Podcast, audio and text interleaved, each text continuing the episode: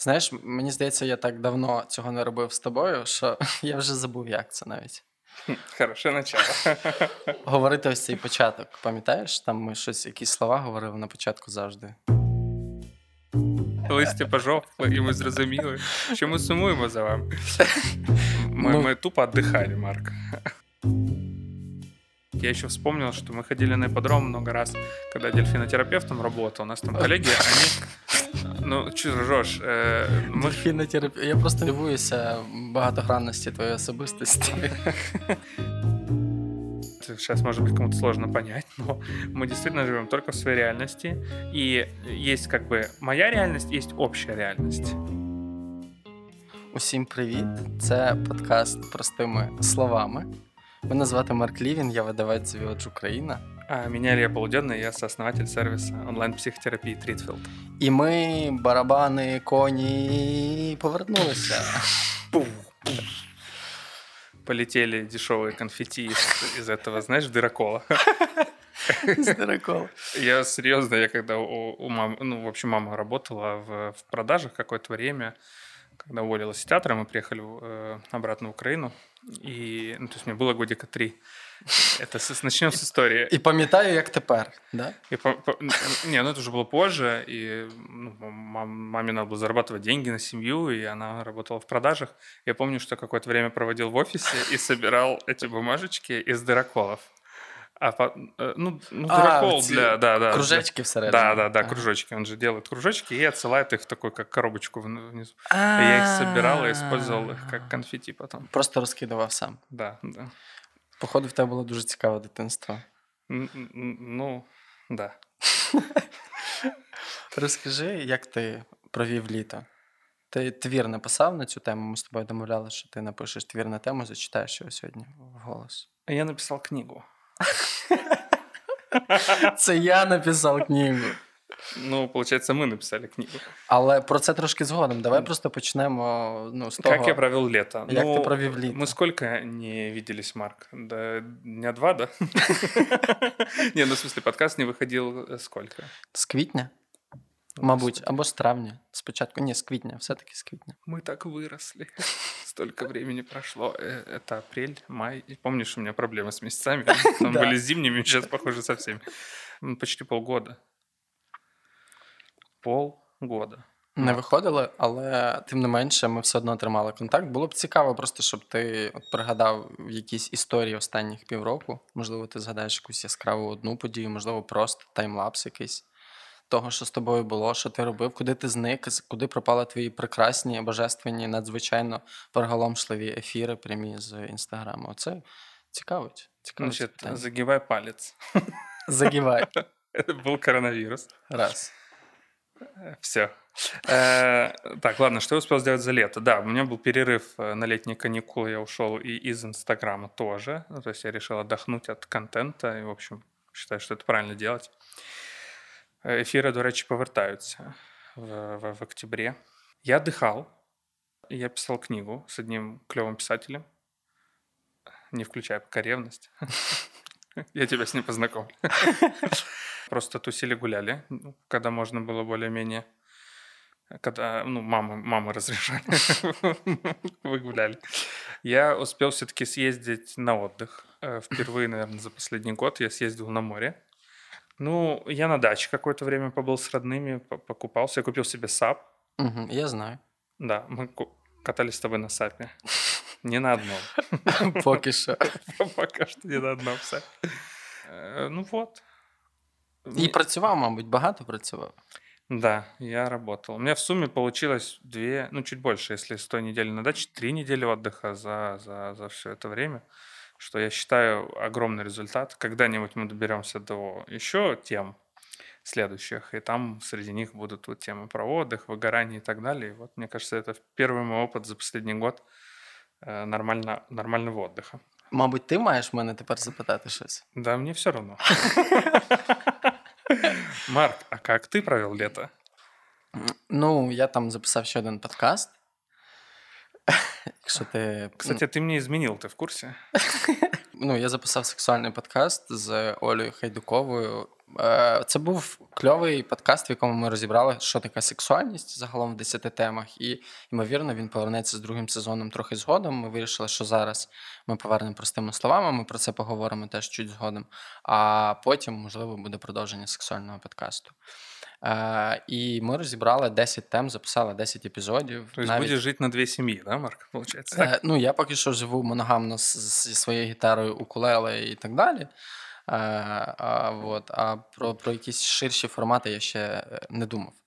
І що я ще зробив е, за літо? Я теж звозив маму і брата в Карпати Яремче. Ми дуже класно відпочили з сім'єю. Це дуже прикольне відчуття, коли я переїхав з Києва з Франика 10 років тому і давно не відчував знаєш, такої єдності з сім'єю, коли ти там прям відчуваєш, що це твої рідні, близькі і так далі. Ми пожили в Карпатах, і потім я, звісно, був у відпустці. Але найприкольніше те, що зі всієї відпустки, зі всіх там 10 днів, які в мене були заплановані, я відпочивав лише три. Решти часу я дописував нашу з тобою книжку. Боже, як не повезло. Ужас. Да. Звісно, ну я не міг весь цей час не думати про наш тобою подкаст. Е, про подкаст The Village України і Трітфілд, який називається простими словами. Аудиторія просила, щоб він повернувся. Аудиторія якби не забуває нас, тегає нас. Це дуже приємно, але ми мусили зробити певну е, внутрішню роботу е, над написанням книжки і внутрішню роботу над собою, над своїми стосунками. Е, щоб повернутися до вас в другому сезоні. От зараз, власне, весь цей монолог про те, як ми провели літо, приводить нас до точки, яка зветься точка старту другого сезону. І перш за все, на початку я хочу сказати, ми вже е, зробили. Тобі текст написав этот автор е, пісні року, да? Листя пожовкло, і ми зрозуміли, що ми сумуємо за вами. Ми ну, ми тупо віддихали, Марк. Ти тупо віддихав. А я писав в аеропорту, в літаку, всюди, де можна було писати, я писав. Що? Це романтично, мені кажеться. Да, Мені здається, що це класна легенда. Колись давно я про, про мріяв про те, що я буду писати в літаку. То, власне, я пишу і дописував книгу Я з видом на Босфор. Е, щоб ти розумів, останній розділ про прощання я писав е, якраз прощаючись зі Стамбулом.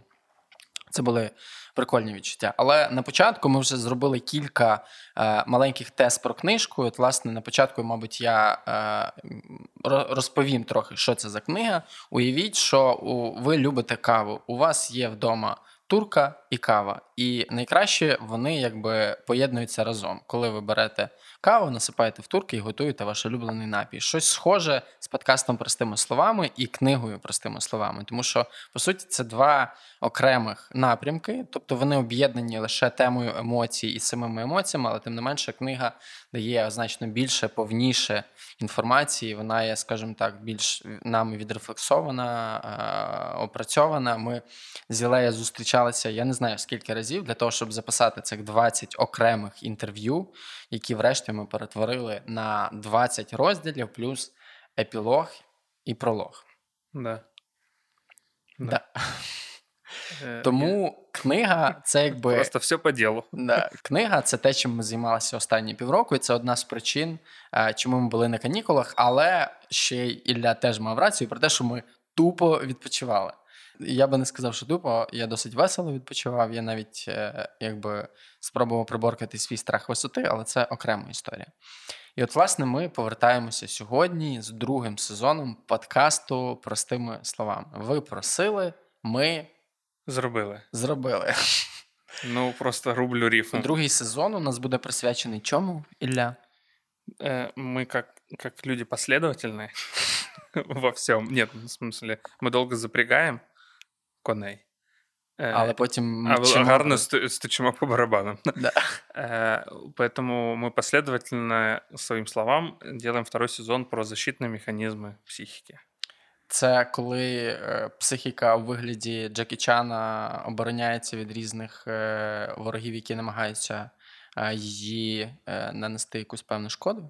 Э, ну, либо в твоей метафоре Джекі Чан, который бьется еще иногда сам себя по голове, да, іногда і сам від себе. Чому взагалі важливо говорити про захисні механізми психіки? Перший сезон у нас був про емоції, тобто ми пояснили людям: дивіться, у вас є не лише пальці на руках і ногах, але й почуття всередині, і вони впливають на те, як ви живете, ухвалюєте рішення і тому подібне. І ну, відповідно з цього питання, чому в другому сезоні саме механі... захисні механізми психіки, знаючи, що наша аудиторія вже принаймні її частина має якісь знання про емоції. Чому саме захист? Меня твой кардиостимулятор утомляет.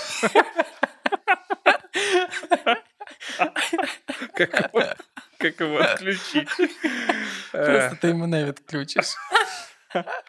Я, кстати, подумал, что на самом деле у меня внутри намного больше чувств воодушевления и радости, что мы стартуем подкаст. Просто как будто из-за того, что мы давно ну, не писали ничего, да, и как всегда мы пишем сходу, как будто сразу сложно его выразить, знаешь, как будто хочется уху, но, но оно будет неловко. Хотя на самом деле я рад, что мы пишем. Я теж рад, і я і сьогодні... ми вернулись. Я сьогодні говорив про те, що навіть е, іноді в мене буває відчуття, що просто сам Е, факт перебування нас одне з одним вже робить смішним просто типу, пространство. Да, да, Простір навколо, тому що Ілля тільки зайшов, ми піднімались по сходах, я зашпортився, і ми вже двоє ржали просто як е, коняки. Е, да. І у мене теж багато емоцій з цього приводу, але я пам'ятаю, що нашій аудиторії потрібно давати не лише нашу з тобою присутність емоційну, інтелектуальну, гумористичну, але й тому числі інформацію. Тому було б добре пояснити наші мотиви. А в процесі все-таки радіти тому, що ми повернулися з другим сезоном. Ми вернулись. Ура! В десяте! И мы говорили о том, что чувства — это такие, как, как система координат в мире, да? Мы же все равно находимся вот, вот в некой среде, Э, И чувства помогают нам. Марк, ти, якщо що, говори, да. Вибачте, просто по контексту тут у нас в офісі, у нас е, офіс доволі великий, і в офісі постійно щось пікає, якщо вам не чути. Ми поки не можемо понять, що це. Да, ми не можемо зрозуміти, що це, або кардіостимулятор, або бомбу хтось заклав, або це ще щось інше стороннє, не зрозуміло нам, тим не менше, воно нас висмикує трохи з розмови, але це прикольно. Як ми постаріли за це время. Окей, на самом деле из этого складывается, ну, наверное, там львиная доля взаимодействия с миром из самих защитных механизмов. Ну, то есть как мы устроены. Тут я немного вернусь к старой статье Фрейда, которую мы уже упоминали, влечение и их судьба, да, о том, что если коротко вспомнить, то мы состоим из двух влечений, условно, да, ну, в его, в его теории. А, да, из э, таких мышечных избеганий. То есть это такой первый вид влечения, как, как бы влечение от. Ну, то есть, в смысле, мы не к чему-то стремимся, а мы, точнее, больше да, э, от. от. Uh-huh. Мы хотим избежать там холода, мы хотим избежать боли, э, какого-то дискомфорта. Вот нас там притеснили в, в городском транспорте, мы пытаемся как-то да, отстраниться человека, который вот потеет и к нам пытается прильнуть. Або э, навпаки хоче зігрітись, тому що скоро зима. Да, да. Ну, а, а мы, как бы, у нас мышечное избегание этого очаровательного человека. Мы хотим, как бы, избежать его. А, а вот а, есть влечение к, да, какие-то более сложные. Иногда это просто, ну, банально, там, внутренние потребности физиологические, да, очень простые. Поїсти. И а? Поесть. Ну, например, да, либо сходить в уборную, либо там сон, в общем-то, это тоже стремление к, влечение к. Эм, ну, мы не можем сказать, что мы избегаем сна, да, или мы избегаем бодрствования. Мы говорим, мы хотим поспать, то есть мы к чему-то стремимся. И переходя к более сложным, то есть пирамида Маслоу, скорее всего, которая многим известна, или Маслоу, эм, ну, более сложные какие-то подчиненные потребности вроде э, там, признания, любви, там, реализации в обществе и так далее. И, э, соответственно, мы к этому стремимся. И э, как бы Фрейд говорил, что ирония да, заключается в том, что мы находимся на неком стыке между влечениями от и влечениями к. Ну, то есть надо выйти из пещеры для того, чтобы покушать, это наше влечение к, к еде. Да? Но чтобы э, покушать, нужно выйти из пещеры, где будет холодно, будут бегать бешеные мамонты э, и какие-нибудь бешеные опоссумы. И, в общем, их хочется скорее избегать, потому что их ну, да, можно испугаться, они страшные, они могут нанести вред, и э, как бы человек находится на этом постоянном стыке туда-сюда. А, причем же здесь защитные механизмы психики? Ну, во-первых, Тут вообще, на самом деле, у нас сегодня такой сложный эпизод, потому что нам нужно, во-первых, объяснить вообще вот всю концепцию сезона. Если в прошлый раз мы скорее в последний момент это объясняли, да, э, что в этот раз мы сделаем наоборот, мы попытаемся объяснить всю идею, почему мы о ней говорим. Эм, э, нужно да, понимать, что поскольку мы к чему-то стремимся, да, то ну, это какой-то определенный путь у этого влечения есть судьба, как говорил Фрейд. Влечение есть судьба. Вот у этого влечения есть судьба. То есть мы стремимся к какому-то удовлетворению своих потребностей, нужд или влечений. Это термины могут быть разные для разных направлений. Э, психотерапии, вот в психоанализе там могли назвать влечениями. Сейчас тоже уже говорят потребности. Это стало более ну, правильное профессиональное слово. Мы стремимся в этих потребностях к чему-то, к удовлетворению, но не всегда мы можем это удовлетворить по какой-то причине, или среда на нас воздействует таким образом, почему мы, ну, э, почему нам сложно выдерживать наши внутренние переживания, те самые чувства в том числе. Э, и наша психика э, так устроена, что она как бы, ну, вот как процессор, в котором несколько ядер, да, там, например, восьмиядерный процессор, и он как бы изначально Э, перебрасывает какие-то сложные задачи, пытается перераспределять нагрузку. Ну, то есть он видит, что какое-то ядро, ну, я, понятно, в метафоре говорю, может, не очень корректен там технически, но, например, одно какое-то ядро не справляется, он, например, берет эту задачу, там, делит между еще двумя там ядрами какими-нибудь. И таким образом, в каком-то смысле он, э, ну, защищает э, весь процессор от перенагревания, от того, чтобы перенагреться. Я просто згадав приклад, я трохи готувався. Ну, тобто, окей, я не трохи готувався, я готувався, буду чесним. Е, Готувався саме тематично, просто щоб бути в темі. Згадав свої стосунки з братом, верніше стосунки мого брата з е, дорослими, які були на там навколо нас. Тобто, мій мій принцип контакту з ними, тобто адаптація, я завжди намагався бути хорошою дитиною, навіть коли я там, наприклад, завонив, я все одно, ну, типу, я йшов, вибачався, або навіть коли я розумів, що моєї провини немає, мені все одно було простіше піти на контакт, щоб уникнути цієї напруги всередині, навіть за умови, що я вважав, що я маю рацію. А в мого брата була інша історія, і він е, якби кидав себе в ізоляцію. Тобто він реально уникав е, там, коли ставався будь-який конфлікт, з ним до нього неможливо було достукатись. Тобто він замикався в собі, навіть якщо він був присутній там в кімнаті, до нього неможливо було. Знаєш, як ця фраза як об стінку горохом. Е, там є українською таке формулювання, можливо, ти. Обстінку, як обстінку горох, да, да, как, без, ну, как бы безполезно, невозможно достучатися. Да, неможливо. Тобто, ти говориш до людини, людина ніби присутня фізично, але емоційно цієї людини немає. Тобто вона не йде на цей контакт, і знаєш, що типу таке враження, що я говорю там е, до стіни. І вже там, вивчаючи цю тему е, там захисних механізмів психіки, я зрозумів, що там читаючи і сьогодні, зрозумів, що йдеться про е, ну, те, що називається примітивним е, самозахистом психічним, це ізоляція. Ну тобто, і на прикладі цього, на прикладі такої механізмів. Так, на прикладі ось цієї ілюстрації я зрозумів, як працює ізоляція, коли я почав якби заглиблюватися в цю тему і дивитися, скільки їх взагалі існує, і пригадувати ситуації якими їх можна проілюструвати, я зрозумів, що це реально велика тема, і про яку потрібно говорити, тому що людям е, можливо вдасться, розуміючи ці ситуації, допроживати до кінця те, чого вони так намагаються уникнути. Тому що, якщо я не помиляюсь, той же Фрейд говорив, що ось цей типу самозахист і різні способи справлятися з неприємними відчуттями в результаті обходяться дорожче эмоционально и физично, ніж якщо бы ты их допрожив до конца. Да, да. Ну, в смысле, общая мысль правильная, все верно. Это хороший пример вот с братом.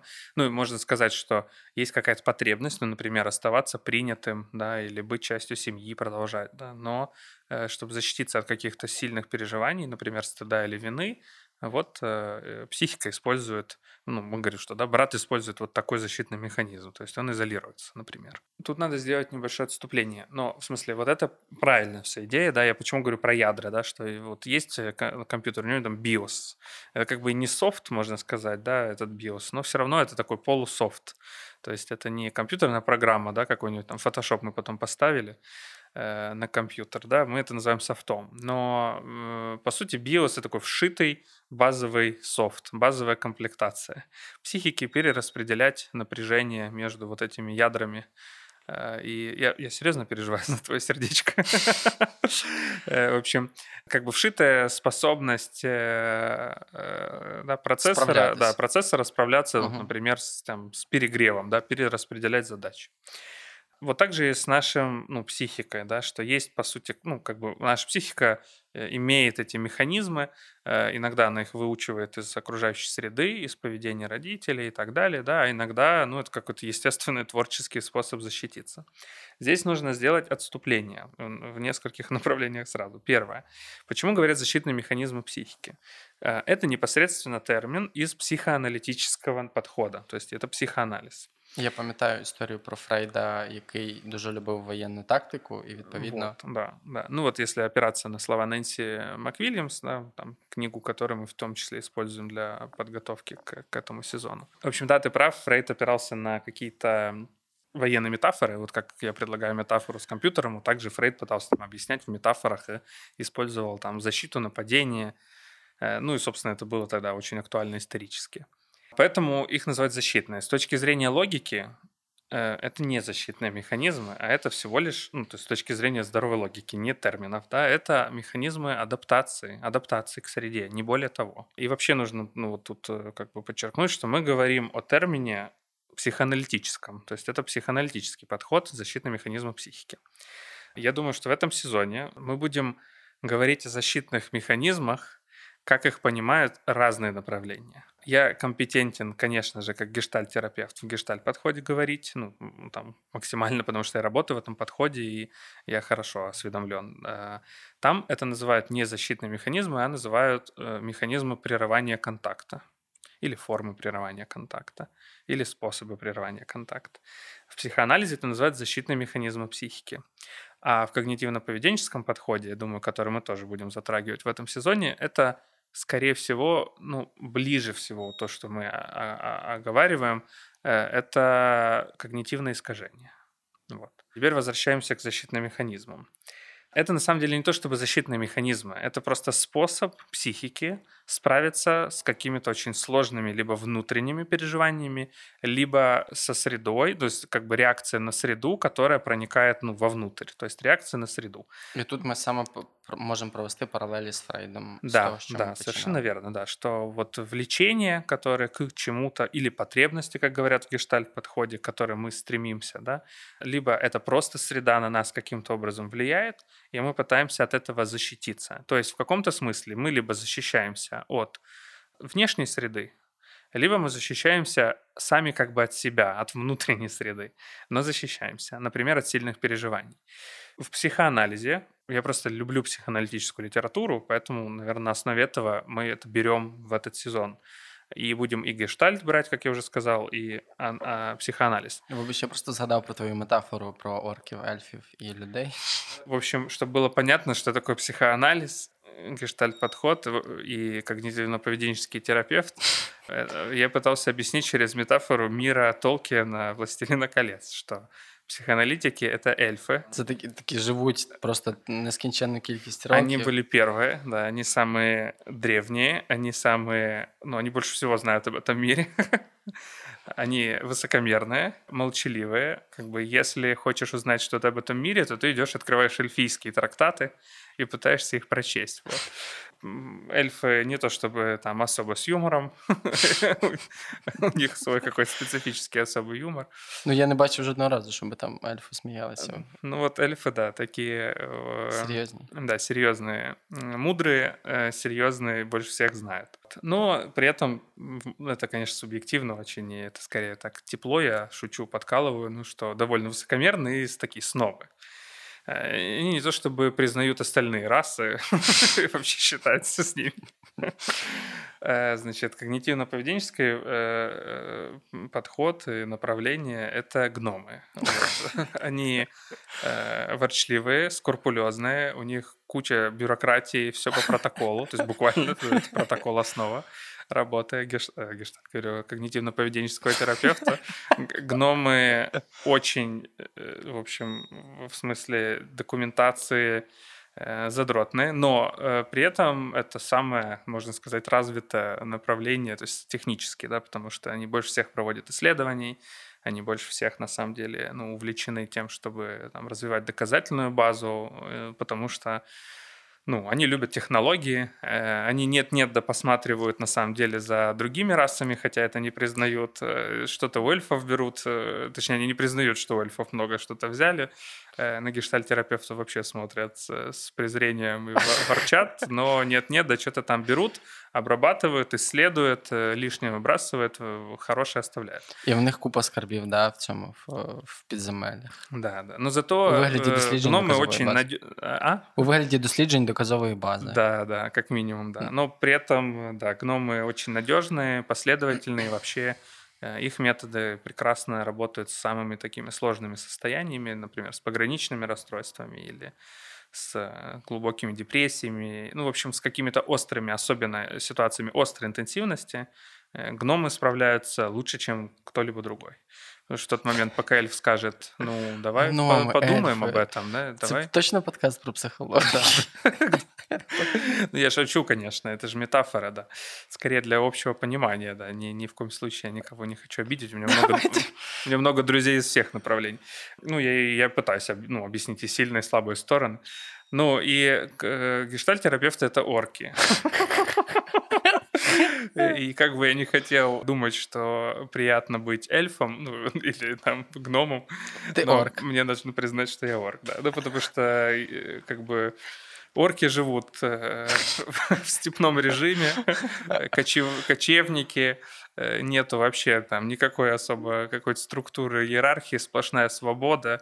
В этом есть определенный романтизм, да, хочешь романтики, иди в, в это, иди, ну, путешествуй с орками, да. А, абсолютно, ну, такая свобода, да, орки тут подрались, там уже обнялись, здесь уже признаются друг другу в любви. Я, я просто думал о том, что хорошо быть эльфом, но когда я понимаю, что на каком-нибудь знаешь, групповом процессе два часа уходит на то, чтобы выяснить отношения, почему кто-то опаздывает, да, Потому что у эльфов как будет? Ты опоздал, точнее, ты не опоздал, ты просто не можешь войти, если ты опоздал. Все, ты опоздал на группу, до свидания, жди там два часа до обеда. Э, а у орков там зашел, сел. У меня столько чувств, ты меня разозлил. В общем, два часа учебного процесса. Агрессия. Да, да. Э, вот. Но при этом, опять же, да, как сильная сторона, это очень большой доступ к чувствам, к такой свободе. Ну, знаешь, степная жизнь, да, она же такая, ну, очень много свободы. А тепер а теперь, да. Назад до захисних механізмів психіки. Ми, ну, а, я еще, есть, еще есть хоббиты. Хоббиты, хоббиты это телесно ориентированные терапевты. Что, кажется, они живут в каком-то своем мире просто. У них всегда шир, знаешь, это, ну, всегда танцы, всегда веселье, всегда какой-то... Там они дружат еще с людьми тоже из другой вселенной, с йогами.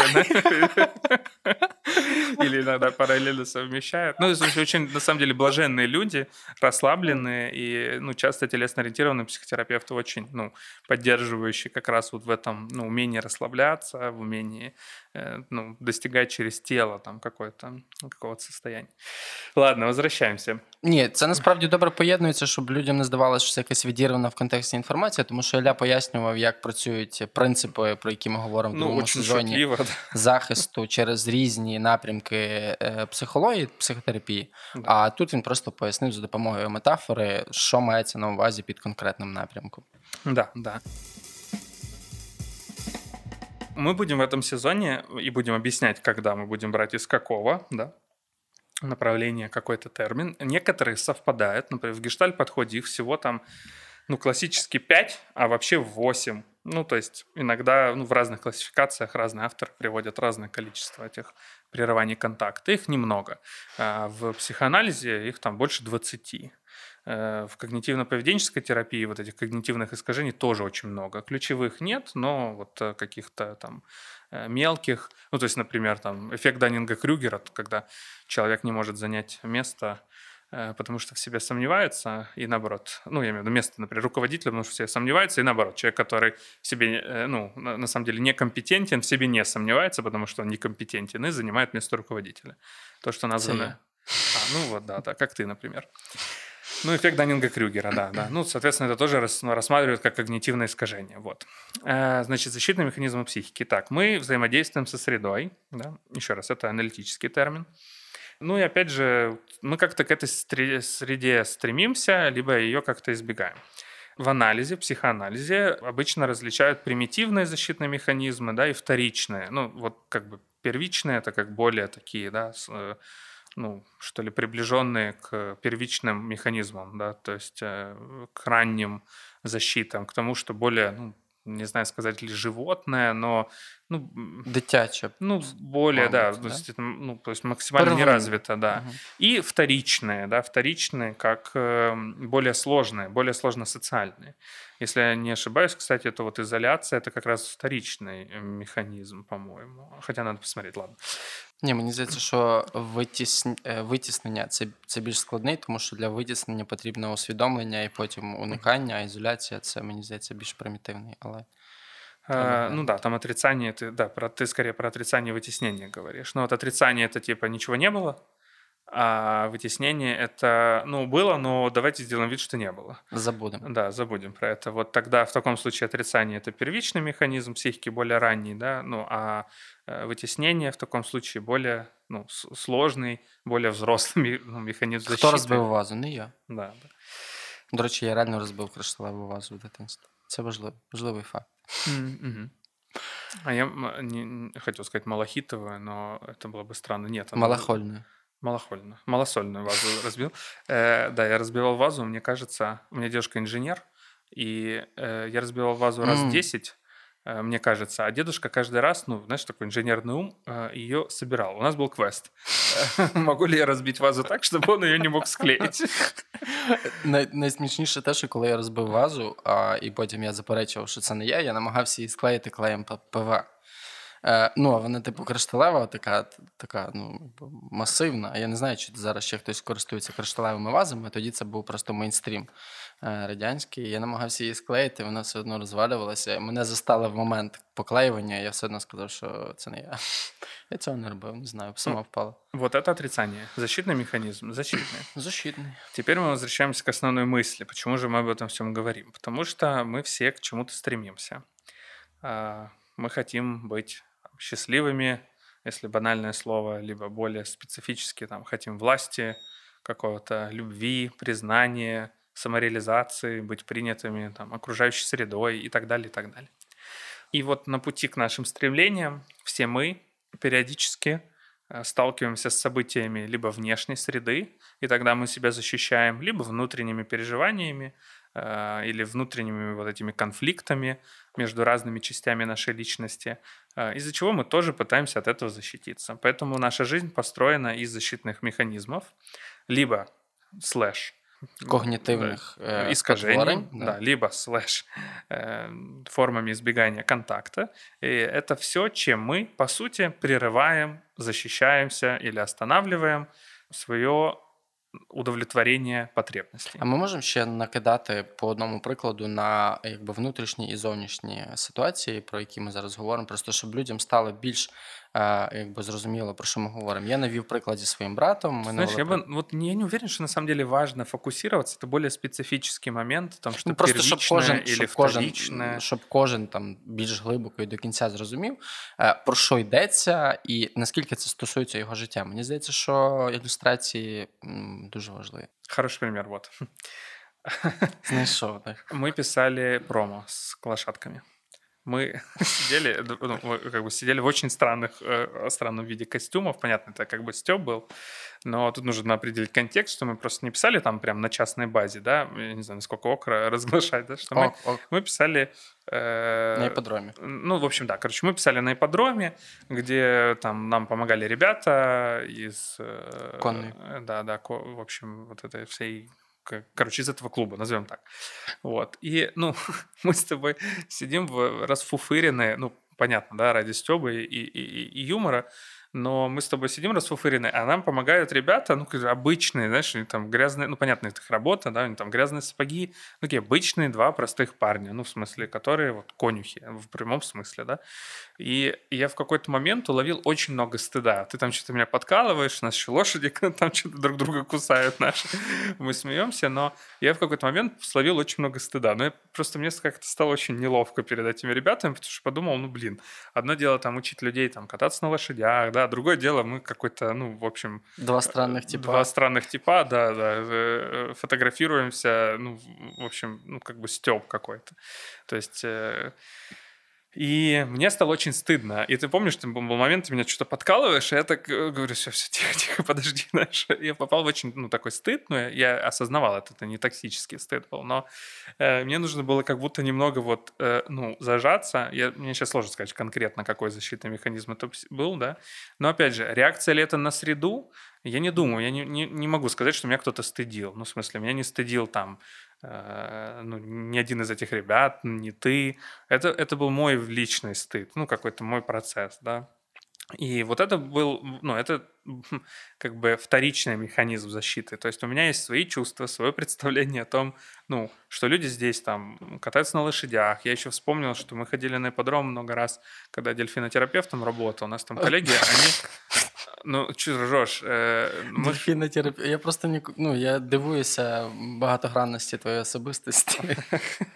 Ну вот мы ходили на ипподром к ребятам, там ипотерапией занимались, там работали с ДЦП. Ну, я, знаешь, подумал как-то, ну, в какой-то момент попал в такое вот, ну, блин, здесь люди, ну, как-то занимаются чем-то пристойным и интересным, а мы тут там вроде, типа, ну, смеемся.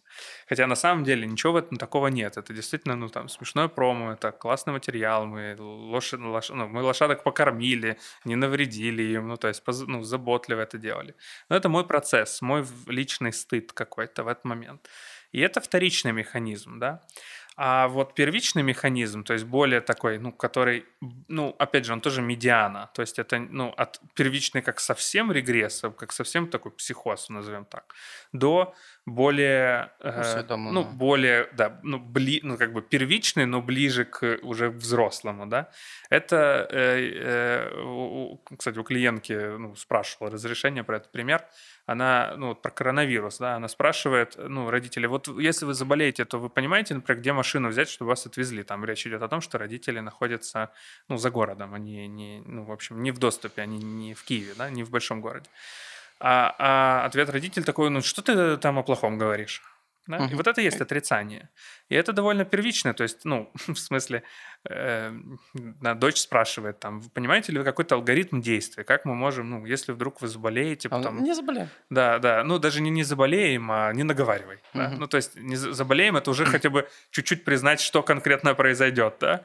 Э, и вот это отрицание, это первичное. То есть, что-то страшное пришло извне, да, и они от этого защитились. Вот угу. это первичный механизм. Я, я ще згадав... Понятно я объясняю? Да, да. Я ще згадав, у моєї мами був період в житті, коли в неї ну, в неї з'являлися друзі, вони були хорошими друзями. Знову ж таки, я говорю про свою маму, і моя мама дає мені дозвіл говорити і розповідати про неї. Якщо що. Е, був період в житті, коли вона ставилася дуже добре до е, типу, з'яв, там з'явилася подруга. Це прекрасна подруга, надзвичайна людина, просто просто найкраща людина на світі. І як тільки щось стається, ця людина автоматично погана людина. Так, ну, типу, просто от е, поділ світу на хороше, виключно хороше, і е, як тільки щось стається погане, виключно погане. Тобто не може бути. Е, і таке враження, що це дві різні людини. Знаєш, от спочатку людина була хорошою, а тут раптово стала поганою. І оцієї середини відтінку якогось, знаєш, там, де людина одночасно може бути і хорошою, і поганою, і це частина однієї особистості, і там є багато різних компонентів, які впливають на контекст того, чому вона хороша, чому вона погана, і так далі. Цього всього немає. Є просто погано і хороше. Я сьогодні вичитав, що це розщеплення. Да, это расщепление, да, тоже такой первичный механизм. Совершенно Ну да, да, ну в смысле, когда ну, ребенку проще, он, э, э, ну детям вообще проще жить, блин. Ну, э, дети, да, воспринимают мир как плохой, ну, как э, соответствующий удовлетворению или неудовлетворению внутренних потребностей. Типа доброе, погано. Да. Мама хорошая, мама погано. Да, удовлетворил, ну, купила конфету э, хорошая, не купила плохая. В общем, в этом нет ничего плохого. А виходить, що не купила цукерок, але все одно хороша, не може бути. Ну, как бы предполагается, что жизнь во взрослой среде, во взрослом мире, она ну, более сложная, и, и, и как бы люди, ну, то есть, в смысле, нету плохих и хороших, да, ну, даже сейчас там э, драматургия сериалов, кино, она сместилась в сторону вот этих вот, ну, когда-то э, сложных амбивалентных персонажей, да, и они так привлекли, ну, Доктор Хаус, ну, сволочь же откровенная, если так взять, да, то, как он общается, Легка что он делает. полярочка, да. А, ну, ні, ні, я просто згадав цей термін. термін. Я згадав цей термін. Це термін креативної агенції Банда, які вони застосували на конференції, що типу, цікаво спостерігати за тими персонажами, у яких легка біполярочка. Ну тобто, це в тому контексті звучало коректно. Тобто, з одного боку, людина може бути, знаєш, ну, типу, хорошою, доброю, світлою, але тим не менше робити абсолютно якісь типу дивні відбиті речі, які просто не вкладаються в голову. Ну, Та, я розумію ідею, але на самом деле, з точки зрения коректності, це, кстати, проблема цього терміна, що його совершенно неправильно трактують. Ні, я розумію, що таке біполярний розлад. Що це, да, это маниакально-депрессивное расстройство. Так, я да, знаю. Да, да. Что люди думают, что биполярочка — это раздвоение личности, но это не так. Это совсем два разных диагноза. И это маніакально-депресивний человек либо в депресії, либо в манії в одному із стадій, поэтому біполярне розстройство. Ну, я згадав, коли ми прилітаємо, наприклад, в іншу країну, да, з супер жарким кліматом, нашому е, організму треба там 2-3 дні для того, щоб пристосуватися, ну, щоб процеси біологічні налагодилися, годинник, внутрішні циркадні ритми теж підлаштувалися. Мені здається, що тут може бути схожа паралель з психікою, що ну, це щось схоже, коли ми потрапляємо в якусь ситуацію, в якій є якісь певні нові або складні компоненти. За допомогою цих механізмів ми адаптуємося до них в якийсь спосіб. Ну вот мы об этом будем говорить весь сезон. И действительно есть механизмы, которые были приобретены. Ну, например, э, были переданы нам родителями, как настойчиво переданы нам, либо подсмотрели их у родителей, они не то чтобы нас чему-то обучали. Э, либо это была спонтанная реакция, спонтанный способ с чем-то обойтись, то есть спонтанная адаптация. Да? Ну, по сути, любое, любой защитный механизм это творческое приспособление. Это термин, который любят в гештальт-подходе. Это, по сути, творческое приспособление. Почему в гештальте не любят термин «защитный механизм»? Потому что он имеет вот эту негативную коннотацию, типа, о которой да, часто... Стоишь в стейку. Да, сами аналитики в том числе говорят, да, и это как бы уже накладывает на человека некую оборонительную какую-то позицию. Ну, вроде как э, приписывает ему оборонительную позицию. В гештальт-подходе на это смотрят как на способ, которым ну, ребенок когда-то или уже взрослый, неважно, каким человек адаптировался к среде, и это был единственный возможный способ, каким он мог адаптироваться, который спас его как-то, ну, спас именно его. То есть сохранил именно его целостность. Ну, это как, знаешь, торнадо. Какой-то дом разрушил, а какой-то не разрушил. Вот так же и здесь. Какая-то ситуация для кого-то может быть катастрофичной, ее невозможно пережить, а для кого-то, ну, господи, поругали и поругали, да? То есть вот для твоего брата, например, для тебя это было просто стыдно, и ты там делал вид, что там, это не ты, да, а твой брат изолировался. Это был его способ, каким он творчески приспособился к ожиданию там ругани или обвинений, и это вот это как бы тогда было максимально эффективно. А, соответственно, это либо адаптация, ну, либо защита, ну, будем варьироваться между этими понятиями. Она сформировалась когда-то, и теперь продолжает быть основным, ну, основной стратегией, основной стратегией поведения, как бы адаптации к миру дальше. Ну и прикол в том, что когда мы вырастаем, очень часто многие из этих способов адаптации или прерывания контакта, они нам уже не то чтобы нужны. Либо они лишние в каком-то новом обществе, либо в новой структуре этого общества. То есть это то, что нам как бы уже не обязательно, а ми це вже вивчили і по-другому не вміємо. У мене був досвід з униканням взагалі соціуму. Е, тривалий період. Тобто я уникав ситуації знайомства з новими людьми е, через власне ізоляцію для того, щоб не Е, перетина... ну, знаєш, от весь цей вся ця незручність е, нового контакту, коли ти не знаєш про що з людиною говорити, коли ти там ну, багато страха, типу, як я буду виглядати, чи там словом дуже багато якихось типу непростих нових переживань замінялися дуже зрозумілою ситуацією. Типу, я ну, типу, мене вкотре кудись запрошують, я вкотре посиджу вдома. І в якийсь момент я вже зрозумів, що я працюю, я попав в петлю, я знаходжуся в цій петлі, і я вже ніби і відчуваю, що я хотів би ймовірно, щоб це перервалося, але я вже не можу. Я вже просто до такого процесу звик. І коли усвідомив цей момент, я почав перепрацьовувати, типу, і йти через силу, розуміючи, що я ймовірно зустрінуся з чимось, ну якби не дуже прикольним, але так потрібно. І так воно почало перепрацьовуватися. Але я не скажу, що я став більше ходити е, на на тусовки. Я все так само сижу вдома, але принаймні тепер я не боюся говорити з людьми. Усвідомивши просто, що ізоляція це мій спосіб. Ну, то все равно твой опыт поменялся. Так.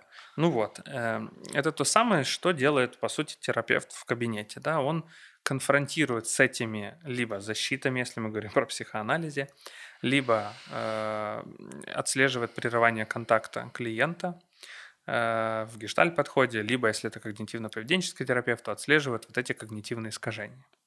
Дело в том, что аналитический подход, э, эльфы и гномы, да, КПТ и анализ, эльфы и гномы, они больше, ну, как ближе к когнитивным способам. То есть их, ну, Э, особенно КПТ, да, ну, как, как мы это понимаем, вот как мы понимаем и какие у нас мысли есть. И пытается больше изменить вот ход когнитивного мышления. Ну, анализ чуть менее, чем когнитивно-поведенческий подход, но тем не менее. А гештальт-подход, ну, он больше в сторону опыта. Ну, например, то э, прерывание контакта может, может быть не только в том, что я думаю, но и в том, как я вообще в себя переживаю. Как? То есть, как, как я, что я делаю со своим телом. Там, например, если человек сворачивается от стыда, то он, ну, вот, там женщины могут замечать, что в общении с мужчинами, например, они так переплетают ноги э, очень сильно, ну, как бы сдавливая, что, ну, максимально, сейчас за подробность, простите, ну, пряча вот всю интимную зону. Ну, то есть, как будто это, ну, при, попытка прикрыть э, ну и, собственно, защититься, хотя вполне вероятно никто не нападает, да, ну это такое место стыда.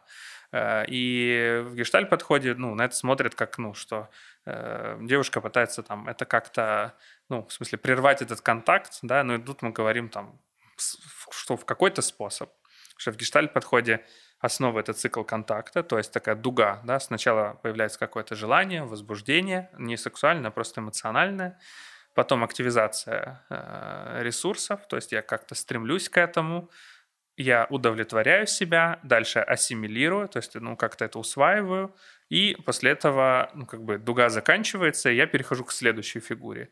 Ну, то есть я, например, захотел пить, э, сначала, ну, это странное субъективное ощущение, что я хочу пить, потом вот я вижу э, стакан, я вдруг понимаю, я хочу пить.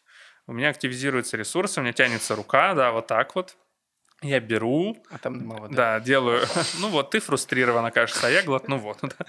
Вот, я глотаю, ну то есть я беру, делаю глоток, перестаю хотеть пить, ну то есть, да, мои вот эти внутренние влечения, то есть в данном случае там рецепторы, Э, мой организм перестает как бы нуждаться в воде, я получаю эту воду, влагу, и, собственно, все, я перестал думать об этом, и следующая фигура пошла, например, рассказывать тебе что-то. И этих фигур вот так может быть очень-очень-очень много. Соответственно, в гештальт-подходе говорят прерывание контакта. То есть у меня есть контакт с этой водой, да, и, например, я стремлюсь к этой воде, ну, это пример, да, э, а потом думаю, блин, ну, может, тут еще кто-то хочет пить, и мне как-то, ну, вот стыдно, я тут пью, а все не пьют, и я останавливаюсь. Э, и вот э, в гештальт-подходе мы будем исследовать вот это прерывая, что произошло с клиентом в месте, где он ну, остался неудовлетворен и остановился в стремлении к удовлетворению. Вот. Э, но задача, по сути, любого психотерапевта, работающего в любом направлении, кто бы это ни был, орк, гном или эльф, в том, чтобы помочь клиенту отследить свои способы защит, прерывания искажений, да, ну тут слэш, и трансформировать их в более прямой, в более качественный способ удовлетворять свои потребности, то есть к более свободному творческому выражению себя, к, к такой спонтанной, простой экспрессии, которая не ограничивается с вот этими защитами или прерываниями или искажениями, а более прямо ведет к ощущению целостности себя, удовлетворению, ну, чувству вот э, такого э, баланса движения в этом мире. Окей, ми розібралися з загальною картиною. Тепер я пропоную, у нас таймінги ще дозволяють розібратися з одним з захисних механізмів. Що ти пропонуєш? Який? Да, ну сначала про первую часть того, что говоришь, что, в общем, это то, чем мы будем заниматься весь сезон. Мы будем разбирать разные защитные механизмы, либо прерывания, объяснять их природу, зачем они нужны, откуда они пошли. И, в общем, наша цель в том, чтобы наши слушатели ну, как-то более внимательно там замечали это у себя, либо у других людей, и могли, ну, в общем, более прямо э, как, менять эти способы на более прямые. Это, конечно, никак не замещает и не заменяет э, психотерапию качественную, но наша задача эдукация и как минимум знать об этом уже хотя бы треть дела. Тоді проекция. Проекция, да. Королева э, это королева всех защитных механизмов. В общем-то, проекция рассматривается на самом деле всеми направлениями. Она точно в гештальт-подходе есть как э, прерывание контакта, э, в психоанализе рассматривается как, прерва... э, как защитный механизм. И, в общем-то, основы проекции есть э, в когнитивних искаженнях КПТ. Я знову згадав е, карантинний досвід і знову згадав свою прекрасну історію про відсутність смайлика.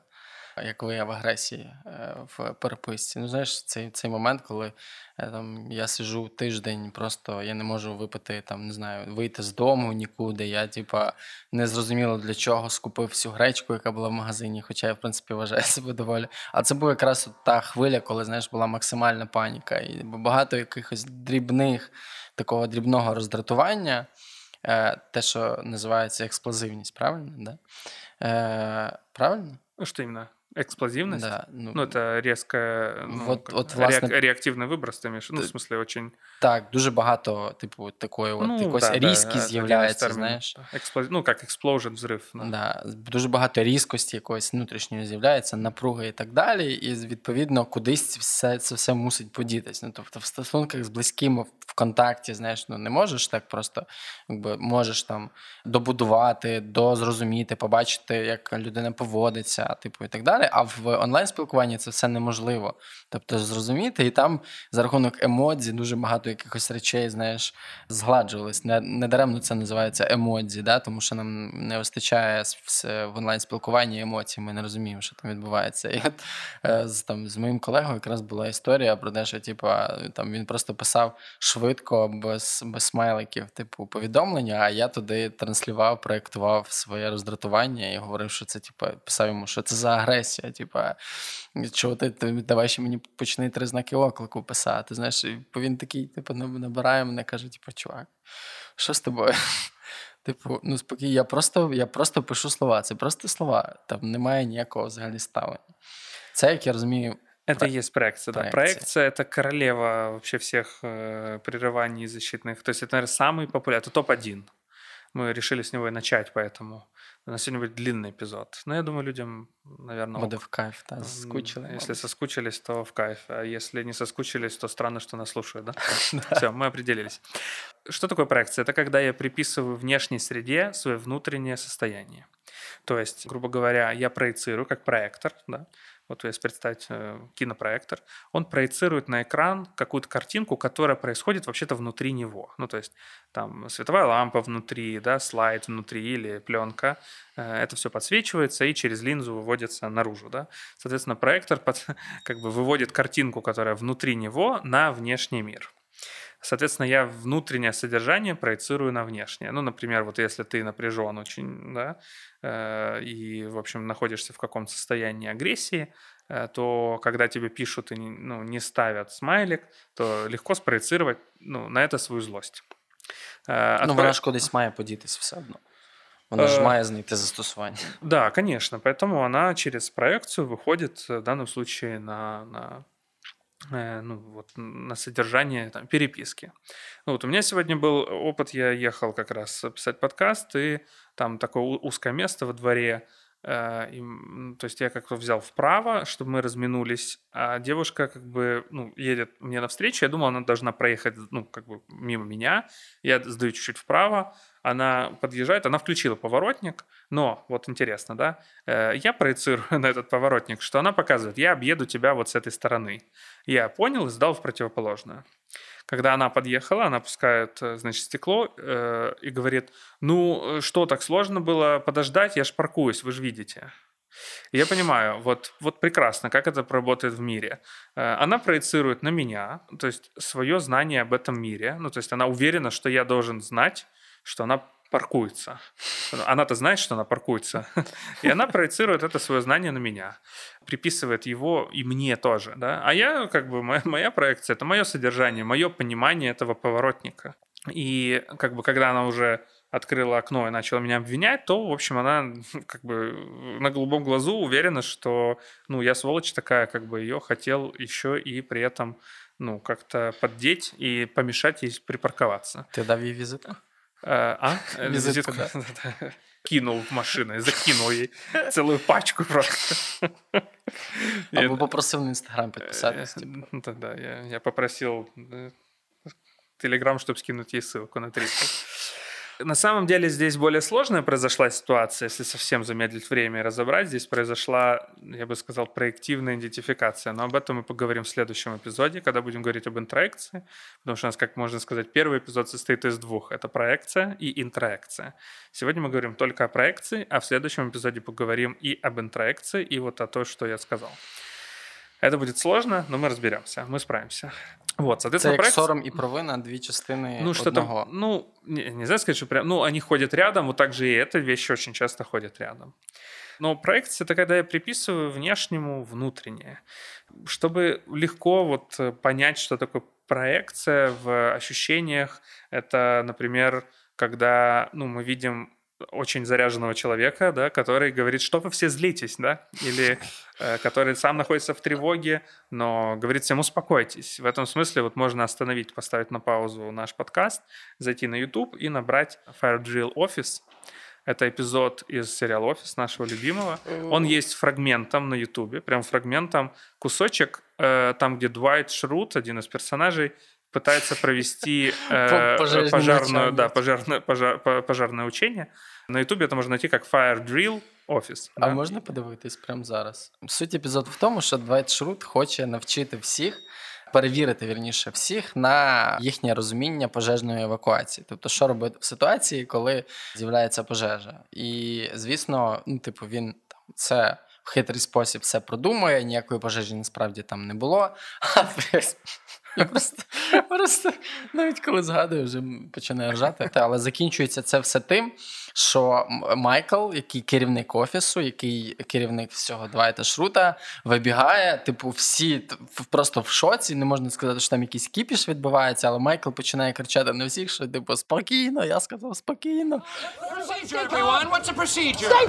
Calm down! No, no, Michael, no! Да, это вот идеальный визуальный пример проекции. Ну, то есть Дело в том, что э, Двайт забл- заблокировал двери, да, как бы выйти нельзя, а дым идет. Соответственно, всех, ну, паника, люди не понимают, что это учение. Ну, то есть они действительно думают, что пожар, и как бы они в тревоге, но в такой, как бы, вот, э, надо двигаться там, на выход.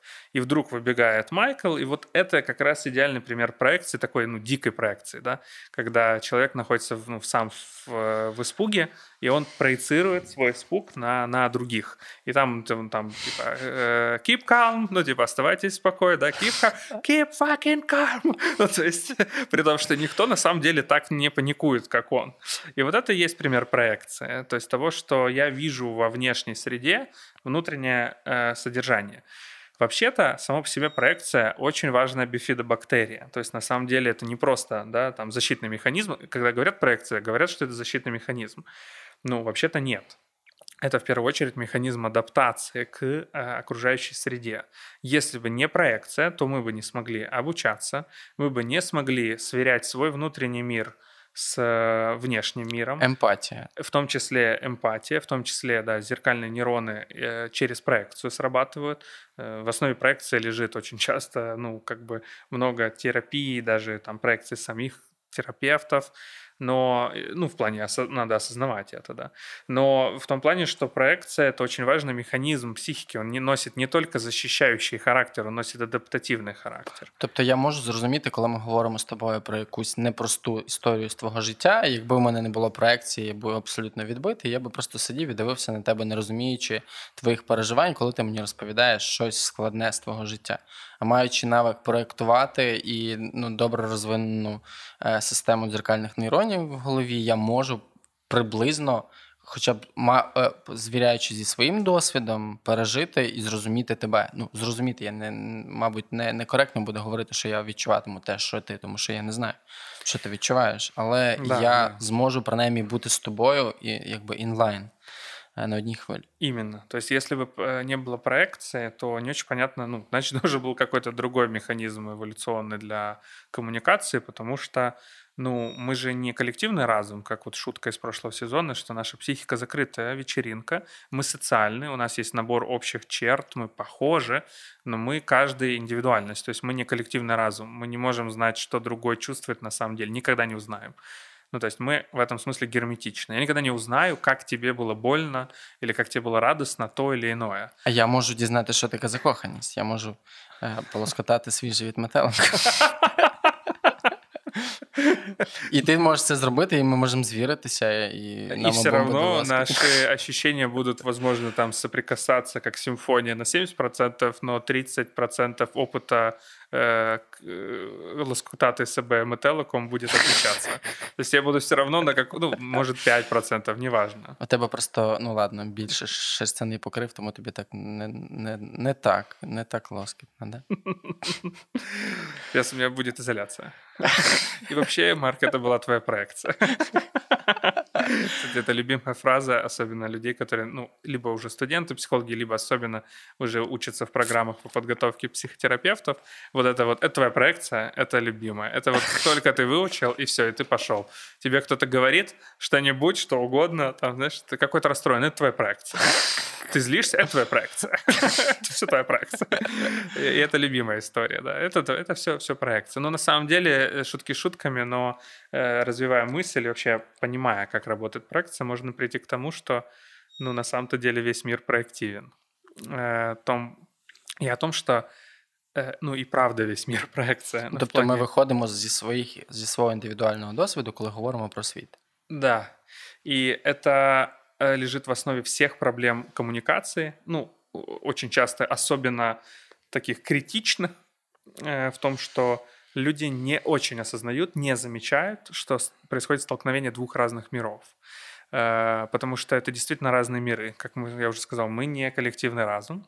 С помощью проекции, как ты правильно заметил, мы можем связываться друг с другом, чтобы быть социальны, то есть как-то ну, друг с другом сближаться, понимать друг друга, проецировать свои переживания друг на друга. Да, вот так ножками касаться. Но э, при этом мы навсегда э, останемся ну, как бы в неведении, что происходит с другим. Прекрасна екзистенційна самотність. Ну, это уже, да, уже это отсылка к теме из прошлого сезона. И тут что, э, что же важно понимать, что э, в какой-то момент мы э, ну, можем прийти к тому, что мы живем только в своей реальности. Э, это сейчас, может быть, кому-то сложно понять, но мы действительно живем только в своей реальности. И есть как бы моя реальность, есть общая реальность. Общая реальность появляется только когда мы о ней договорились. А, Если мы не договорились, общей реальности нету. Э, То есть, если я тебя спрошу, ну, например, там, За кого ти вболіваєш, ти скажеш за, за Шахтара, я тобі скажу, ах, ти ж негідник, як ти можеш взагалі, мож, я ж думав, що ти вболіваєш за Динамо, а ти вболіваєш за Шахтар і так далі, і тому подібне. ну, да, более простой пример, если я спрошу, э, вот что это такое, вот там направлю палец и вот и скажу, что это такое. Не знаю. Ну, и- Реально не знаю. Це ваз- вазон. Вазон. Ну вот я тоже хотел сказать, что это вазон. И Вроде вот мы теперь договорились, что это вазон, и это стало нашей общей реальностью. Но до тех пор, пока мы оба с тобой не, ну, не договорились о том, что это вазон, Я думав сказати, що це цибулька. Ну, например, да, да. Ну, я бы тоже, я бы понял, что ты говоришь о зеленых вот этих странных стрючках оттуда растущих, и тоже понял бы, что это цибулька. Но сам факт, что только когда мы об этом договорились, это стало реальностью. Очень хорошо, ну, это иллюстрирует то, что сегодня произошло, я когда говорил, когда ехал на машине. Девушка, ну, как бы это моя, опять же, это моя проекция, ну, моя фантазия, интерпретация, что она была уверена, что я понимаю, что она поворачивает, ее поворотник означает, что она паркуется и хочет заехать вот в то там углубление. Я его не видел, ну, потому что с моей, с моей позиции не было видно, что там есть место для парковки. И я подумал, что ее поворотник означает, это она объедет меня справа, ну, с ее стороны. И я двигаюсь в своем реальности относительно своей реальности, а она относительно своей. Она думает, так, он меня сейчас пропустит, я припаркуюсь, и едет вперед. Я думаю, а, она, наверное, меня объедет сейчас справа, э, точнее, слева, слева, и я ее объеду справа и проеду дальше. И вот мы встали, проехать оба не можем, она, ну, как бы, я э, как психотерапевт просто озадачен, э, а она, как э, настоящий э, ну, человек с проекцией, опускает стекло и говорит, ну вам что, ну сложно было меня это, подождать, пока я, про, ну, пока я припаркуюсь? Я, конечно, разозлился, потому что подумал так, ну как я должен читать твои мысли, мадам, но тем не менее. Це знаєш, Это е... хороший пример того, как люди вошли в конфликт просто из двух разных реальностей. І, і мені це звучить як перефразування Я знаю, що ти знаєш, я зна... що ти знаєш, що я знаю. А ну, це вот... я думав, що ти думаєш, що я думаю, що ти думала, і так далі, і тому подібне. Ну, да, вот это именно так. Ну, я на самом деле пошутил, да, когда я сказал, что говорю, я психотерапевт. Конечно, я также в этот момент в своих реактивных процессах каких-то, типа, что она от меня хочет, что не так, зачем нам надо сейчас общаться, я спешу, ну, и так далее. А, поэтому вот мы вошли оба в конфликт. Я со своей реальностью, она со своей. И э, кто здесь прав или виноват? Кто здесь, ну, можно ли рассудить двух людей сейчас? Держава. Чому немає ну, права? Хто конечно. має правильно з кого з якого боку об'їжджати. Ми знайдемо і для цього винних. Але ну, з мого ну, з мого досвіду, проекція, ти говориш про те, що ми всі живемо в індивідуальному світі, виходячи лише у всіх наших діях з е, свого досвіду, асимільованого чи ні. Але для мене так само проекція це можливість іноді заходити на території інших людей саме через е, за рахунок розуміння, не там не співпереживання якогось емоційного, коли я зв'язуюся переживаннями якимось, а коли я зв'язуюся розумом, дивлюся на позицію іншої людини. Я відключаю свою проекцію, пробую принаймні відключити свою проекцію в тому, що я знаю про цю ситуацію, намагаюся її зрозуміти. І в такий спосіб це реально, ну за моїм відчуттям, це один з най, найкрутіших моїх внутрішніх способів самоедукації. Це коли я відключаю упередження, якесь певне з приводу людини, і коли я дивлюся, аналізую, дивлюся, з чого складається її життя, і намагаюся зрозуміти, типу, що за її діями захована мотивація. Звісно, що тут все одно є якийсь елемент проекції, тому Конечно, що я не можу да, зрозуміти те, чого я не знаю наприклад. Але ну, це трохи більше розширює мою реальність. І я якось навіть жартував, що можливо моя проблема в тому, що я можу зрозуміти практично, ну, типу, що я можу поставити себе на місце будь-кого і виправдати практично будь-кого в такий спосіб. На самом деле, э, ну да, вот это то, о чем ты говоришь, вот мы же готовились, да, и вот в данном случае Мак Вильямс хорошо, ну, про это сказано, да, что многие авторы э, как бы особенно вот последних лет аналитики, да, из ее слов, по крайней мере, уже которые ближе к 2000-м, они как раз это рассматривают в том числе как, ну, и как, ну, не в смысле прям негативная есть, да, защитный механизм, а есть позитивный, да, как и позитивную часть, ну, в психоанализе об этом говорят как о бессознательном. Ну, я, например, захожу в комнату, там все смеются, а, и, ну, я как бы зеркально заряжаюсь, радуюсь, ну, я же еще не знаю, чего смеются, но уже что-то напроецировал. В смысле, уже что-то... Что-то напроецировал. Да, да, да, да. Ну, а люди, например, смеются э, с тех э, в этот момент, э, ну, у кого деньги были в долларах, потому что доллар обвалился. А я зашел тоже смеюсь, думаю, наверное, что-то прикольное. А выясняется, что доллар обвалился. Да, у меня тоже деньги в долларах. Да. Ну, вот это ну, пример, но это, конечно, может быть и позитивным в том смысле, что действительно люди чему-то радуются, и я уже что-то свое там да, в это бессознательно включил, но тоже порадовался, тоже поднялось мне настроение. И, Сам... и, и, и э, что-то еще хотел сказать такое важное. Ну, да, да, я, я нигде не нашел термин, ну, в смысле, у меня нет, нету терминологии, определяющей э, вот эту точку, очень важную, мне кажется, в том числе в развитии клиентского опыта в терапии. Ну, и я его проходил, и все проходят.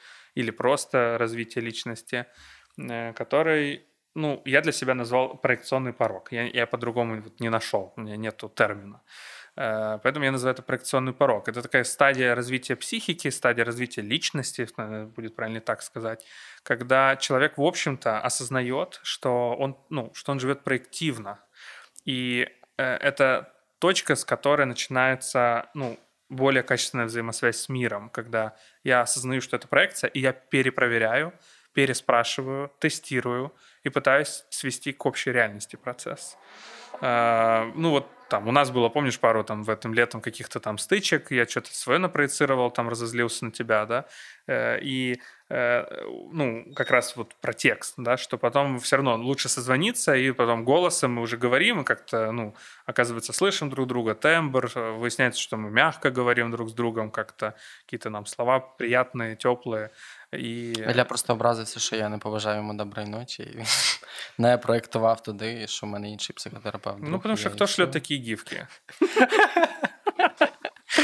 Ну да, были моменты рабочие такие, да, по книге мы что-то там э, повздорили, но э, это же тоже как раз, э, ну, из проекции у нас, да, ну в плане я что-то свое вижу в этом, в твоем тексте, или наоборот, у тебя есть стиль, у тебя стиль такой, не знаю, может в редакции подтвердят, ну, что он, я переживаю тебя в контакте, ну, я имею в виду в нашей коммуникации, в нашей дружбе, там, в общении совсем не таким, каким я тебя переживаю в, в общении в Пропасть. мессенджере. Да, mm-hmm. да, в мессенджере ты вообще другой для меня. Ну, то есть ты отвечаешь очень, ну, часто сухо, коротко, э, ну, очень часто не эмоционально. Це проекция.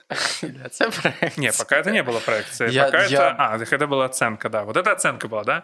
Э, ну, я говорю, вот для меня сухо. Хотя это уже моя интерпретация сухо. Для меня сухо. Но, скажем так, э, ты не ставишь смайлики и отвечаешь не длинными предложениями. Вот это не оценка, а попытка факт назвать. Короткими. Да, да, короткими. Вот эта попытка, mm-hmm. это, кстати, так в терапии делают. Ну, я имею в виду, так развивают, э, например, в семейной терапии, так пытаются заново соединить коммуникацию между партнерами. Что попробуй сейчас отследи, где оценка, а где Э, ну, где еще просто попытка назвать факты. Угу. Ну вот факт это да, что ты там не ставишь смайлы иногда и отвечаешь э, ну, короткими предложениями. И а, обрываю контакт. Э, и можешь не ответить в какой-то момент, да, после, ну, после моего сообщения. А, а все поясню... дальше это моя проекция, да, что, ну, что, что за фигня? Тебя же вроде жду ответа, там, ты куда-то пропал. Ну, и потом уже выяснилось, что у тебя на. Да. У мене просто паралельно дуже багато різних процесів несеться, але ми зараз домовилися з тобою, да, що е, норма це коли я тобі. Я можу 4 дні не відповідати, і це норма. Насправді ми домовилися бути в контакті, вчитися принаймні е, цьому. Ну, з мого досвіду мені допомагає завжди дуже просте формулювання, чи правильно я розумію. Іменно, це воно воно да. дуже да, воно для мене дуже легке і просте, тому що коли я, наприклад, бачу, що там людина відповідає коротко, швидко, сухо і так далі, я вже зараз не проєктую туди її агресію або так далі. Я думаю, можливо, в мене з'являються варіації, в мене з'явилося більше досвіду, і з'являється варіативність. Можливо, людина зайнята, можливо, людина поспішає, можливо, в неї замерзли пальці. Е, тому що вона в холодильнику сидить. Не знаю, що завгодно може статися. Можливо, там є якісь обставини, які вимушують її е, в такий спосіб відповідати. Тому я перш за все ну, цікавлюся, перш ніж йти і проєктувати, що ти мене не, не, не вважаєш. Я запитую, а що відбувається? Типу, ти зараз де? Вже виходячи з цього, я потенційно там ну, уникаю конфлікту. І якщо навіть я бачу, що людина наприклад, агресивно, ну стоп, не агресивно, емоційно висловлюється в мій бік, в мене вона така знаєш, заряджена, то е, я ці емоції вже зараз просто уточнюю. Типу, чи правильно я розумієш, зараз ти, типу, ну, переживаєш це, то і це. Ну от для того, щоб так делать, да, для того, щоб тестувати, вот я для себе это определил. Нужно пройти некий проекционный порог. То есть это вот такое накопление опыта, да, и субъективного, и объективного, и осознавание своей, ну, своих проекций. То есть вообще обнаружить, насколько я проецирую на мир вообще свое содержание. Ну, то есть, что вот те сволочи, те воры э, и так далее, и так далее, это на самом-то деле, ну, некое мое, либо там опасение об этом мире, да, либо это мое отношение к этому миру и так далее. Вот, поэтому в основе очень многих, мне кажется, конфликтов, особенно сейчас в мире переписки, да, когда люди не любят аудиосообщения э, и не любят звонить друг другу, а любят мессенджеры, э, я Viber. думаю, что Viber никто не любит. Листівочки я тобі попросилав, до речі, ти перевірив? Ти ще, від, ще від минулого Великодня висять. Бабушки всегда присылают Viber. Э, ну вот, э, да, да, да, что в, мире мессенджеров, на самом деле, проекция, мне кажется, вообще, ну, потому что на текст легче всего спроецировать. Ну, чем менее ясен мне человек, и чем больше меня, ну, я несу каких-то сильных переживаний, чувств, то я, э, тем, тем больше я буду проецировать это. Вот. Мені все зрозуміло. Ну, я сам розібрався, я розумію, що проекція це як лопата, ну, в якомусь сенсі, да, такий грубий дуже себе, да, да, порівняння, але ну, з нею можна що завгодно зробити. Тобто нею можна і там і будувати, нею можна і там копати. Тобто можливостей застосування її дуже багато, і питання просто наскільки людина усвідомлює призначення цього конкретного. Насколько, да, осознает вообще проективность свою, насколько она со своими проекциями знакома и так далее. Забегая немного наперед, всего лишь на год вперед, э, мы всегда объявляем следующий сезон рано, а потом люди думают, а он выйдет, не выйдет, чтобы... Ну, скорее всего, в третьем сезоне, скорее всего, возможно, если он будет. Э, мы будем говорить о типах личности, да, э, ну, о, о вообще о разных типах организации психики, вот типах личности. И как раз вот э, сильная проекция, такая, еще раз, это медиана, да, от более осознанной проекции до абсолютно несознанки, как у Майкла Скотта. Э, либо в критической ситуации, либо в целом человек вот настолько проективен. Это Майкл свойственно... Скотт, герой, да, персонаж из офиса. Да, да. Это свойственно параноидальным больше личностям, людям с, ну, с такой ну, параноидальным вектором, да, что там это они хотят что-то, там они что-то задумали и так далее, и так далее. Да. С высоким рівнем тревожности. Ну, в том числе, да. да. Я зрозумів, розібрався. Значить, е, що ми, знаєш, як е, оця остання серія в Гріфінах або в Саус Парку завжди, типу, вони всі сідають на диван і такі, типу, що ми сьогодні зрозуміли? От, власне, сьогодні ми зрозуміли, що мається на увазі під терміном захисні механізми психіки. Е, ми пояснили, чому вони не прям захисні, а чому вони мають е, значно ширше застосування в різних е, напрямках. І ми пояснили на, на прикладі проекції один зі способів захищатися.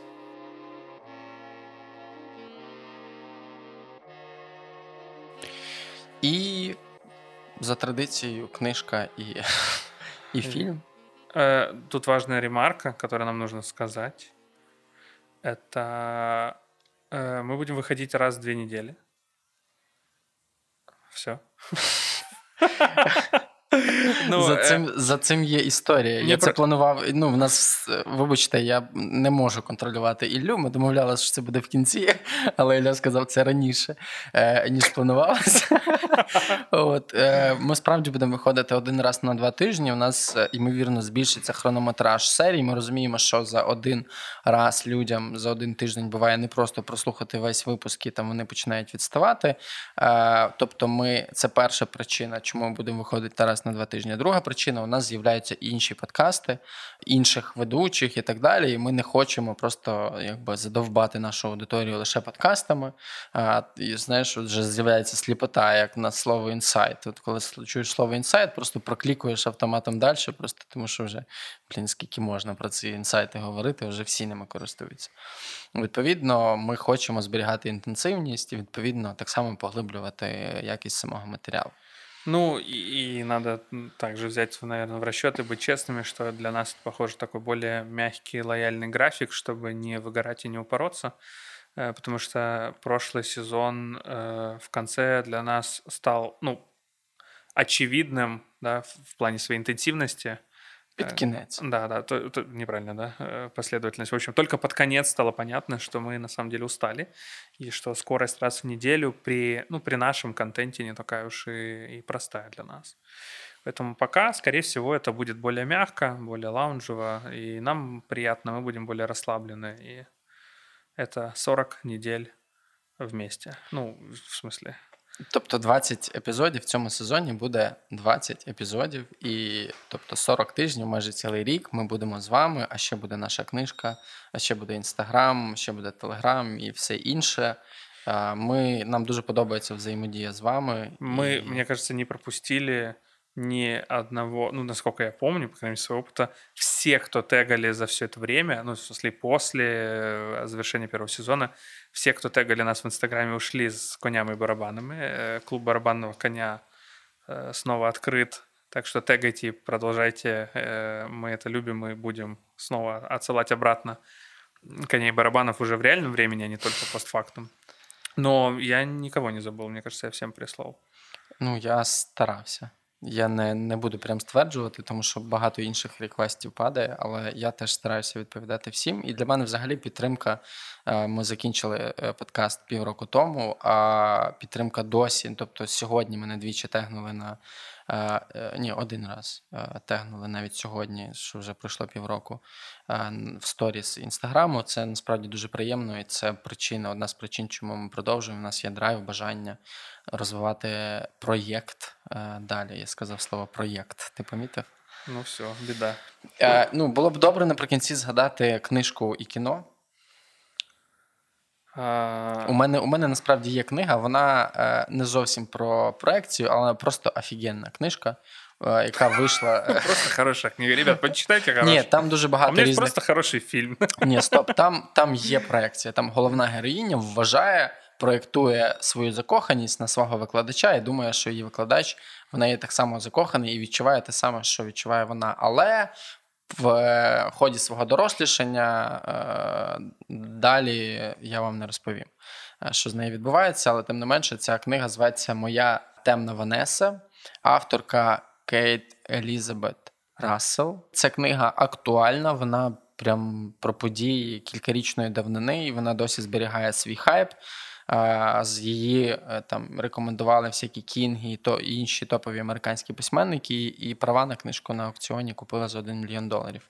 Вона є українською мовою, вийшла не так давно у видавництві Віват, тому.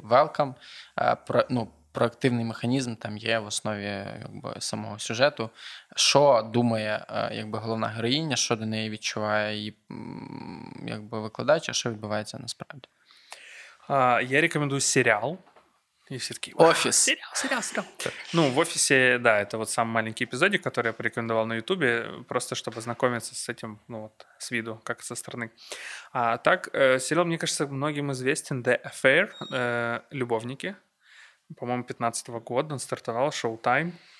Э, или 14 Ну, в общем, да, он довольно уже старенький. Э, Я не то чтобы рекомендую его смотреть прям все сезоны, но первый сезон, в чем основная интересная да, линия, что э, каждая серия делится на э, две части. И первая показана от лица одного персонажа, а вторая часть э, показывает те же самые события от лица другого персонажа. И вот это вот столкновение двух разных реальностей, да, что одного, например, там секс страстный был, а для другого человека, ну, в общем-то, не очень. Ну, или там один запомнил это как что-то очень романтичное, да, а второй как, ну, какая-то фигня вообще произошла. То есть вот, э, э, мне кажется, очень хорошо показывает проективность мира и насколько мы вообще по-разному видим события в этом мире. Вот, поэтому э, в этом смысле с проекцией, чтобы познакомиться, рекомендую этот сериал. Ну і наприкінці я нагадаю, або Що, навіть закличу. буде? А? Камин-аут, давай. Ні, нагадаю і закличу нашу дорогу аудиторію підписуватися на нас е, на SoundCloud, Google подкастах, Apple подкастах, словом, там, де вам зручно нас слухати. Обов'язково згадувати в своїх сторіс. Тегайте е, нас в тегати и вообще Мене, да, підписуватися на нас, а то це злочин, коли ви тегнули, але не підписалися. Це, звісно, це, це просто жахливо. Як на мене. наша Це проекция, проекція, звісно, да. але ну да, да, і ми воз- ну, вот как-то возвращаемся еще с активностью, в том числе я. с І своими сподіваємося, прямыми що эфирами. ми взірвемо да, цей що там, інтернет е, виходом Ну, першого епізоду. Да, вместе с конфетти из дырокола. Да. Е, Мы соскучились. Да, ми скучили з вами. Сподіваємося, що ви вийдете на зв'язок з нами, е, скажімо так, і ну, по- почуємося через два тижні. Пока, мабуть. Пока.